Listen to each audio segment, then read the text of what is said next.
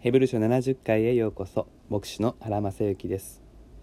神様の約束は多くの場合、人間的な可能性から考えるとありえない形で与えられます。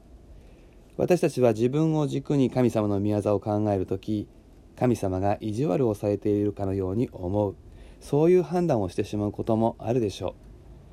う。しかし私たちに望まれていることは、神様が中心軸であり、唯一の正しい誠実なお方であり、私たちの方がこの方に合わせていくことです。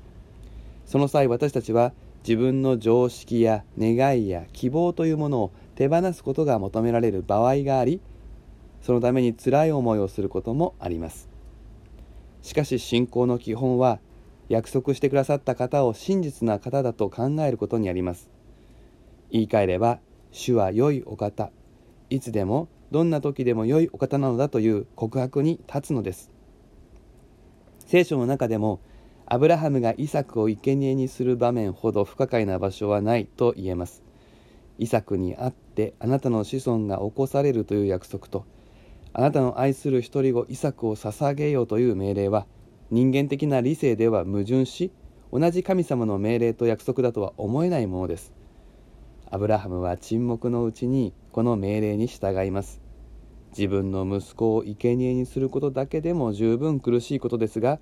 約束の希望の光を自ら消すのですから、余計に苦しいことです。みっかの間、アブラハムは熟慮を重ねます。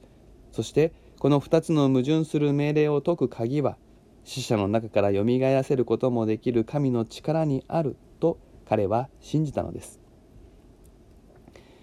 ヘブル人への手紙は、ここにキリスト信仰の根幹である復活信仰の始まりを見ます。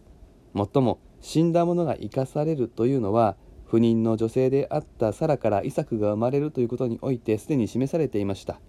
神にとって不可能なことは何もない。それがイサク誕生の際に示されていたことでした。希望がない状態から約束が与えられる。これを信じるのも簡単ではありません。しかし、希望として与えられたものが取り去られても、なお希望がある、そう信じることは、より一層難しいことです。けれども神様は私たちにこの信仰を持たせたいのです。イエス様が死人の中からよみがえったことを私たちは福音書を通して知らされ、神様ならそういうこともできるだろう、そう信じます。神様はその信仰を喜んでくださいますが、さらにこの信仰を私たちの人生の現実の中で実践するように、体得するようにと招かれるのです。そういうわけで、私たちは神様が不条理なことをしているように思える、そういうことに時折遭遇します。求道者が与えられ、教会に喜びが与えられます。けれども、突然求道者がいなくなることがあります。神様は、なぜと思うような、論理的に考えて答えの出ない、そういうことが起こります。しかしそこで求められていることは、希望の光が消えたように思えたその時、そこからが復活信仰の出番なのだということです。ジョン・ストットという人が、伝道するとは種をまき、謙遜に望みを持って待つことだと言いました。まいた種は一度死ぬ、死んだ後によみがえりの実りがあると書いています。